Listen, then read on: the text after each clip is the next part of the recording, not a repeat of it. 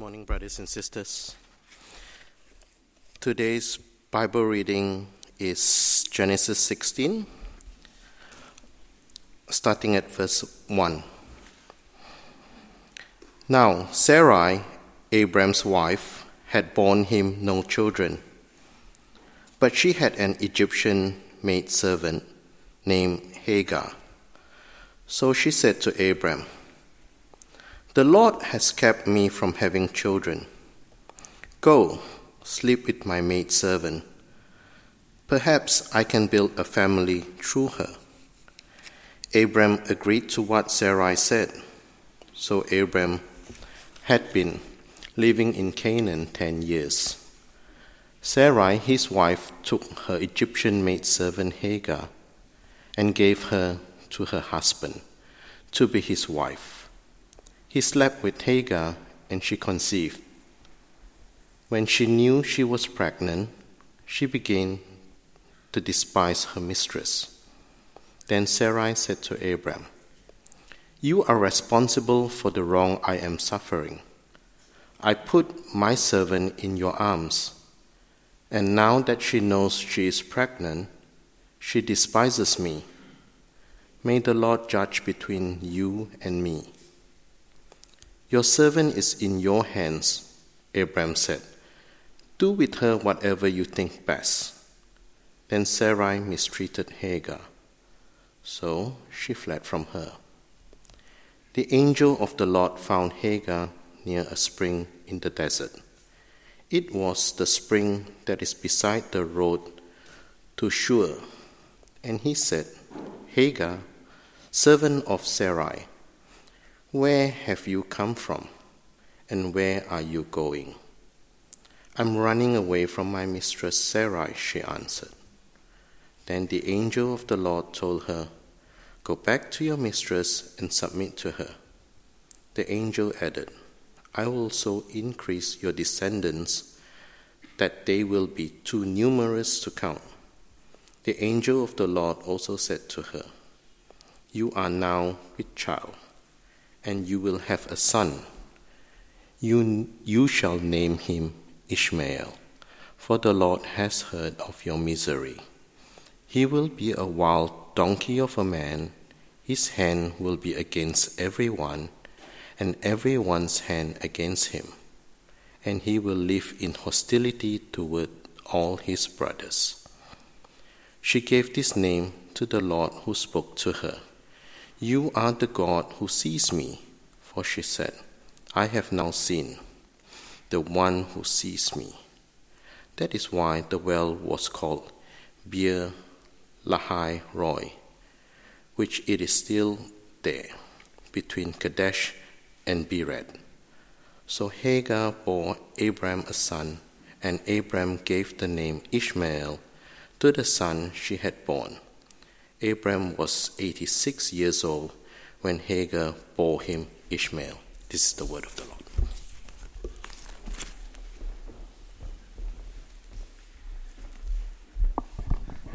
Thank you for reading that passage, Jeremy, and good morning, everyone. Uh, let us come to uh, God's Word in prayer because it's a very unusual passage. Uh, Lord our God, as your people this morning, we thank you that you have spoken to us in many and various ways and in these last days by your Son Jesus. And Lord, you speak to us in your Word, your living Word. We pray that you would speak to us this very day through this passage of Genesis chapter 16, that we might know you better and love you more. In Jesus' name, Amen. I want to start with a story this morning.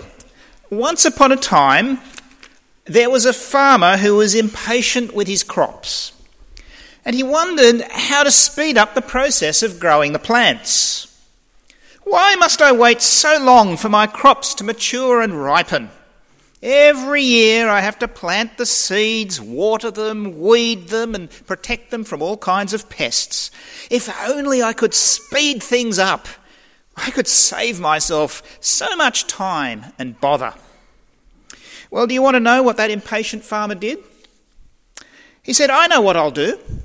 I'll force my plants to grow an extra inch a day. and soon they'll be ready for harvest. So he went out and started to help his plants to grow by pulling them up an extra inch a day with his own hands. Not a good idea. This is an old Chinese saying about a foolish farmer. And the moral of the story is that some things can't be rushed. The impatient farmer ruined his crops by pulling them up with his own hands in an effort to make them grow faster. But some things can't be rushed, like God's timing, for example. I mean, sometimes you just have to be patient because you can't rush God. But guess, guess what? I mean, sometimes, isn't it true that we actually do want to rush God? Don't you ever want to give God a nudge or even a push? Don't you ever want to give him a bit of a hurry up? Well, that's what happened to Sarai and Abram in their old age. Sarai was running out of time. Very soon, if not already, she would find it impossible as a woman to conceive a child, humanly speaking. And then, what would become of God's promise to Abram? Could there be another way of achieving our goal of parenthood? In her old age, Sarai became increasingly impatient with God to the point where she felt that she had to give God a push. She had to do something to make God's promises become a reality. So she gave her Egyptian maid Hagar to Abram as a surrogate birthing mother. I want to ask you, ladies, if you're married, can you imagine giving your own husband into the arms of a younger woman? How do you think this is going to turn out? I've seen some Renaissance artwork where this scene of Sarai, the older woman, handing Hagar, the young maid, over into the arms of Abram. There are paintings of this scene, and I have to say, every painting I've looked at is disturbing. You've got a wrinkly 85 year old man about to embrace a milky skinned younger woman while Sarai watches on. It's very wrong. And yet, that's basically what happened. And the result of Sarai's foolishness and Abram's, might I say, all too willing compliance is the birth of a wild donkey of a man whose errant behaviour is still affecting our world today in the politics of the Middle East.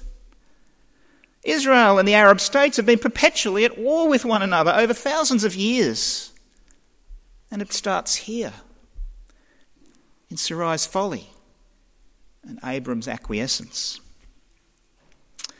Also, today's passage raises what I think is one of the most delicate and deeply felt issues that young families have to deal with.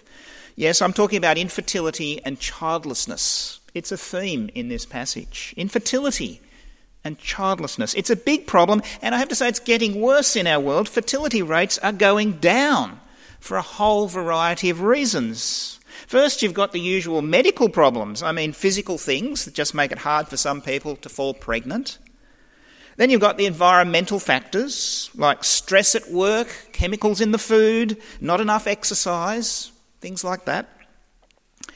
So you've got medical issues, you've got environmental factors, you've got sociological issues like the cost of living or the impact of the internet. Remember a few weeks ago I was talking about the impact of the internet in Japan uh, the fertility and conception rates have plunged. Uh, is, uh, Japan's going backwards. Its population is in decline.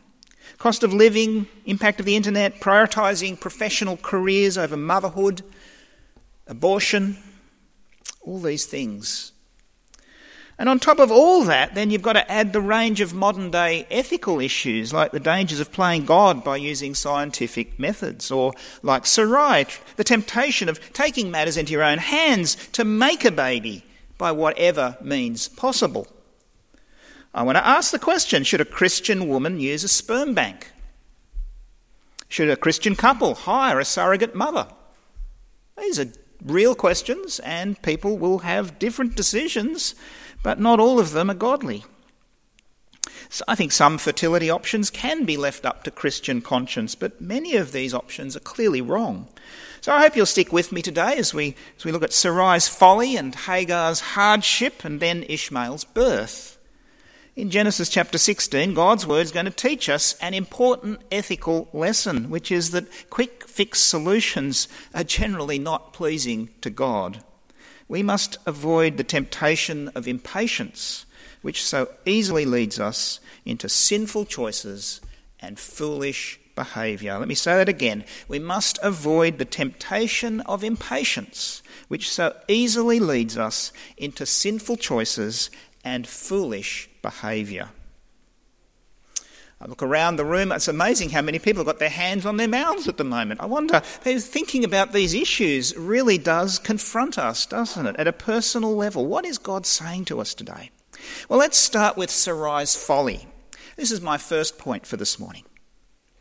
Sarai's folly and Abram's acquiescence. I want to read from verse 1. Now, Sarai, Abram's wife, had borne him no children, infertility, can't have babies. But she had an Egyptian maidservant named Hagar, so she said to Abram, The Lord has kept me from having children. Go, sleep with my maidservant. Perhaps I can build a family through her. Sarai has just come up with a very pragmatic solution to her own infertility. But she has to do some incredible mental gymnastics to arrive at the answer. First, she justifies herself by arguing that really it's all God's fault. Did you see? The Lord has kept me from having children, she says in verse 2. I'm the victim here. It's not my fault, it's God's fault. The Lord has kept me from having children. And then she rationalizes that Hagar, after all, is only a slave girl, not a free woman. And she's an Egyptian, not a Hebrew like me. What other choice do I have then but to use Hagar's womb instead of mine. After all, she is my maidservant, right? She belongs to me. So she said to Abram, her husband, Go, sleep with my maidservant. Perhaps I can build a family through her. She wants to rent Hagar's womb. Most women, I think, do have deep inner longings to be married and to be mothers. Certainly the case for Swatara. I know it's a generalisation, but we went through this whole pain of childlessness. We tried various IVF measures as well, and yet God's answer to us ultimately was no, not going to give you kids. Uh, but we ended up, He gave us many children in the Lord. So we rejoice in that. But many women, I know it's a generalisation, but most women, I think, do yearn to settle down and have kids of their own, if at all possible. This was certainly true of Abram and Sarai. But that's not all, is it? We know, and we saw it at the kids' talk as well. God made promises to Abram, strong promises of offspring like stars in the sky and a land for them to dwell in. And yet here he is, still childless. Old enough to be a grandfather, even a great grandfather and yet still no children. Maybe he thought that his offspring would come from an adopted son, a servant named Eliezer of Damascus. But God said, No, Abram, no, your offspring will come from your own loins. This is my promise to you. But as the years passed, Sarai's pain of childlessness grew and grew and grew. With every passing month, it became an increasing test of her faith and of her patience with God. How long must we wait for God to keep his promises? Let's backtrack a little bit. In Egypt, remember, Abram became a wealthy man and among his possessions, we're not told this definitely, but possibly even probably, Hagar was a slave girl, an Egyptian slave girl, who was received at that time into Abram's household. Remember, Sarai had nearly become Pharaoh's wife in Egypt, so it's, it is possible that even Pharaoh might have been the one who gave Hagar to Sarai at this time to be her maidservant. And with this, in any case, Sarai begins to get a new idea about how to become a mother. Until now, we, and probably she, had always assumed that it would be Sarai herself who would become the mother of Abram's child. But if you look carefully at God's promises to Abram in Genesis 15, you'll see that God says nothing about the identity of the child's mother. That's not part of the promise, it's not mentioned. And this must have been on Sarai's mind. As she grows older, and as every month passes, she begins to ask, What if I'm not to be the mother of Abram's offspring, at least not the birth mother? How can I still claim the rights of parenthood and retain my place in the promises? And by this logic, Sarai arrives at a radical solution. Since God has left me infertile and God has given me a maidservant, why don't I use Hagar's womb in place of mine? I'll give God a push. I'll give God a push. And she said to Abram, her, her husband, Go, sleep with my maidservant. Perhaps I can build a family through her. And this is Sarai's solution to her childlessness. And at the end of verse 2, we're simply told Abram agreed to what Sarai said. He agreed. He listened to his wife's voice, just as Adam listened to Eve in the Garden of Eden. Abram acquiesced with Sarai just as Adam acquiesced with Eve. Just as Adam received from Eve the forbidden fruit, so Abram now receives a second wife from Sarai. You see, this is the story of the Garden of Eden all over again in the life of Abram and Sarai. It is the, the sin, I guess, of Sarai's folly and Abram's acquiescence. They're back in the garden, and the forbidden fruit is there. Can we shortcut this? Has God really given us all that we need? Can we trust his promises? Abram agreed to what Sarai said. Abram and Adam ought to have said no to their wives. No, this is not the way. Don't rush God. Be patient. He will deliver on his promises in his time. Trust in the Lord as he has taught us to do. They should have said no. If these men loved their wives as they ought, our world would be a different place today. It's a failure in male leadership. So we're told in verse 3 after Abram had been in Canaan 10 years, Sarai, note his, his words, Sarai, his wife, Okay, notice the emphasis. Sarai, his wife, took her Egyptian maidservant Hagar and gave her to her husband to be his wife. So his wife gives another woman to her husband to be his wife. Like I said before, how do you think this is going to turn out? Now that the seed of this sin has been planted, we don't need to wait very long to see the fruit of the misery it will cause. To start with, everything seems to be going along just swimmingly. Everything looks fine. Hagar falls pregnant to Abram, just as Sarai had hoped. Yes! I'm going to be a mum through Hagar's womb. Her plans for motherhood are going well. But before you know it, there are problems on the horizon. Number one, rivalry between Abram's wives. Because at one level, Hagar is still Sarai's maidservant. This is a weird relationship which Abram never really challenges. Hagar is both at the same time Abram's wife and Sarai's slave girl. Figure that one out if you can. The dynamics of this relationship are complicated. And when Hagar sees, wow, I've fallen pregnant to Abram, Suddenly, Sarai's situation changes, as you can imagine. One woman with a child, the other woman without. And now Hagar must be thinking to herself, God has blessed me, the slave girl, with a child for my master, but my mistress is childless and seemingly under God's curse. I've got the baby, not her. And where does this leave Sarai? Well, aside from the mental turmoil of having given her own husband to a younger woman to sleep with and seeing how easily she fell pregnant, now Sarai also has to deal with the emotional anguish, surely, of feeling cursed by God, unable to fall pregnant.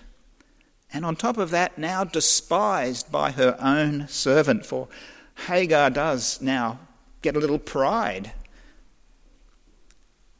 becomes a bit rebellious against Sarai. And now Sarai is more miserable than ever. Still childless. Can she hold on to Abram? What will her husband do? And now in verse 5, there's another serious consequence of Sarai's folly. You can see the dominoes starting to fall because now we have marital strife between Sarai and Abram. In her despair and anguish, she blames Abram for the whole mess. Then Sarai said to Abram, You are responsible for the wrong I am suffering. I put my servant in your arms, and now that she knows she's pregnant, she despises me. May the Lord judge between you and me. In effect, Sarai is saying to Abram, her husband, Why did you listen to me? You stupid man! What did you think you were doing? letting me give my maidservant to you. It's all your fault. And I have to say, she's kind of right. She's kind of right. Abram should have known better. He took the fruit. The young, fertile woman to embrace in his own arms. I believe Abram knew deep down that Hagar was not to be the mother. It just, it's not said there, it just seems inevitable to me. He, he must surely have suspected that God's promise would come through Sarai. It seems to me that his acquiescence with Sarai was a failure on his part as a, a, as a man of God who should have trusted in God's promises but didn't again because some things can't be rushed. Impatience with God often leads us to make sinful choices. And now there is a third consequence to Sarai's folly that affects everyone who is engaged in this complicated domestic arrangement. In verse 6, we read, Your servant is in your hands, Abram said. Do to her whatever you think best. And then notice Sarai ill treated or mistreated Hagar, so she fled from her. Domestic violence is now added on top of everything else. What a mess. I bet Sarai would never have taken this path if she knew even a tenth of the pain that it would cause. But instead of repenting of her sin, she actually doubles down. She takes out her revenge on the most vulnerable and the very pregnant Hagar, the Egyptian maidservant. She lashes out at Hagar. What should Abram have done? Oh, this is an ethical minefield, this passage, isn't it? What should Abram have done? Surely he should have dealt with this, shouldn't he? He, shouldn't, he should have been the one now, at least, to provide and protect his second wife, Hagar. But instead of that, he seems to wash his hands of the whole sordid affair. And isn't that just like when we sin? We want to ignore our sins, we want to avoid the consequences. We really don't like accepting responsibility for the things we've done. We try to sweep it under the carpet and let those that we've hurt suffer for our neglect. He doesn't want to deal with it because he himself is part of the problem. And I have to ask myself is this the same Abram who, who is supposed to be such a figurehead of faithfulness? Because he sure doesn't look like it to me at the moment. He's caught up with Sarai in an episode of faithlessness brought on by impatience with God. So, what advice would you give to Abram and his family if you were their pastor today? This would be a nightmare one to deal with, wouldn't it? Thankfully, we don't have to. God Himself now intervenes, the pastor of His sheep. And so I come to my second point, which I've called Hagar's hardship, verses 7 to 14. Abram should have done something to care for Hagar. He should have stepped in and assured her of his support. But because he's avoiding the consequences of his own sins, he does nothing. He hands it back over to Sarai and allows Sarai to mistreat his own wife, Hagar. Compare that to what the Lord does in response the one who sees the plight of the abused and the forsaken. He comes in a visible form as the angel of the Lord to comfort Hagar in her abandonment. So in verse 7 we read The angel of the Lord found Hagar near a spring in the desert. It was the spring that is beside the road to Shur, and he said, Hagar, servant of Sarai, where have you come from, and where are you going? The first thing God does is to comfort the broken-hearted Hagar. And notice, the really first thing he does is to call her by name. He calls her Hagar. This is important, it seems to me, because up until now, neither Abram nor Sarai have called Hagar by name. In verse 2, Sarai calls her my maidservant. And again in verse 5, my servant. Abram does the same thing in verse 6. He says to Sarai, Your servant is in your hands. Why doesn't he say, Hagar, my wife is in your hands? No, your servant is in your hands. But when the Lord speaks to Hagar, he calls her by name. He treats her with dignity and respect. He treats her, in fact, as a person. Hagar, servant of Sarai, where have you come from and where are you going? God treats Hagar as a person. He puts her at ease, he speaks to her gently, he listens to her story. And so Hagar finds in the Lord a comforter for her soul. In fact, in the providence of God, these circumstances, it seems to me, lead to the salvation of Hagar. Through these awful consequences of all the mess, God is there at the critical moment for now Hagar knows that her plight has not gone unnoticed. There is a God who sees. There is a God who hears. There is a God who calls her by name. And this is true for you and for me as well. Whatever hardships you are going through in life, others may ignore you, others may mistreat you, others may abuse you, but never forget that our God is the living God who sees and knows and cares. Hagar, servant of Sarai, where have you come from and where are you going? I'm running away from my mistress Sarai, she said. As well she might. Hagar has no particular plan beyond the plan to escape from her oppression. Possibly she's trying to make it back to Egypt because the road to Shur is on the way to Egypt. But having run away, she's faced with all these practical questions. How will I support my child? Can I really do it by myself as a single mother? The answer is in that world, probably not. Hard enough in our world. So God speaks to her, giving her the counsel that she needs at this very difficult time in her life.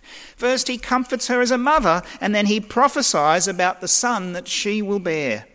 He will be called Ishmael, which means God hears. But first, he says to her, You must bide your time with Sarai. It won't be easy, but trust me in this. Verse 9. Then the angel of the Lord told her, Go back to your mistress and submit to her. The angel added, I will so increase your descendants that they will be too numerous to count. The same kind of promise that God gave to Abram, he now gives to Hagar. A promise of many descendants, too numerous to count, comes to this abandoned slave girl whose life really was abused by Sarai and Abram. But it's not easy to accept advice you don't want to hear, is it? I don't think it was easy for Hagar to go back to Sarai and submit to her.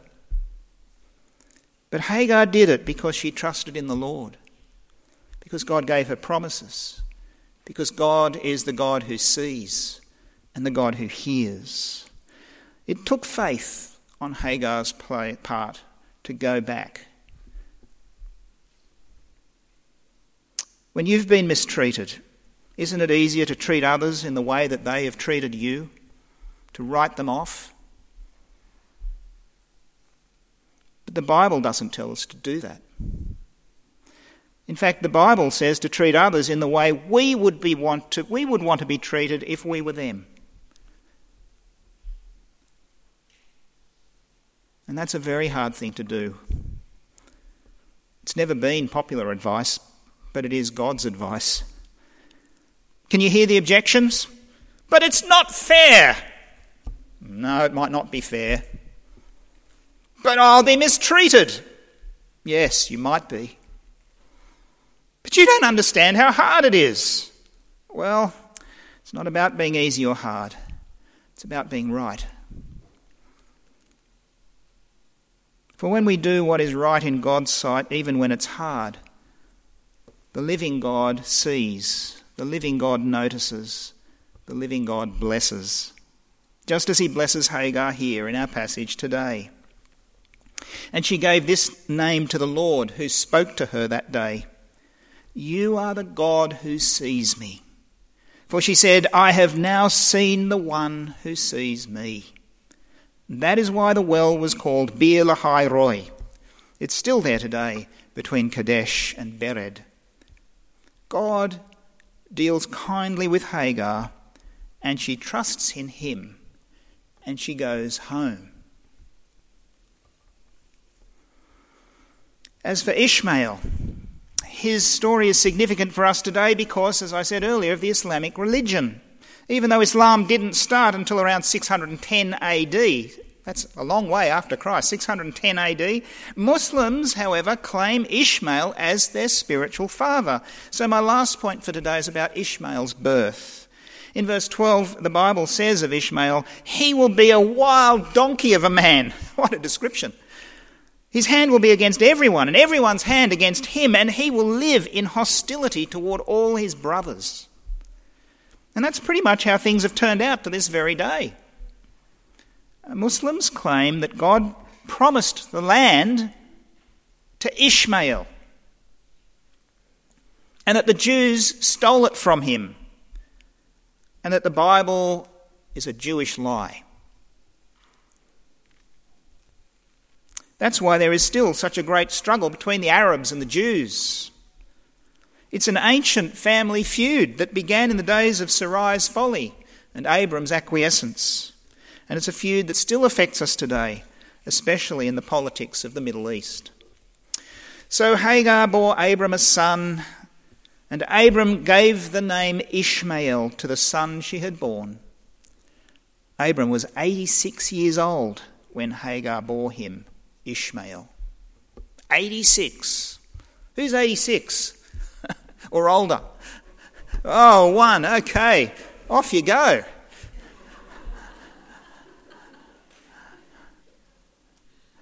So Abram has two families now two wives and two families, but only one son. Sarai's hope of becoming a mother by using Hagar as a substitute womb has gone terribly wrong. Because Hagar is a young woman with her own hopes and dreams and a faith of her own now in the living God who hears her, who sees her. And that is why the place was called Beer Lahai Roi, which means the well of the living God who sees me.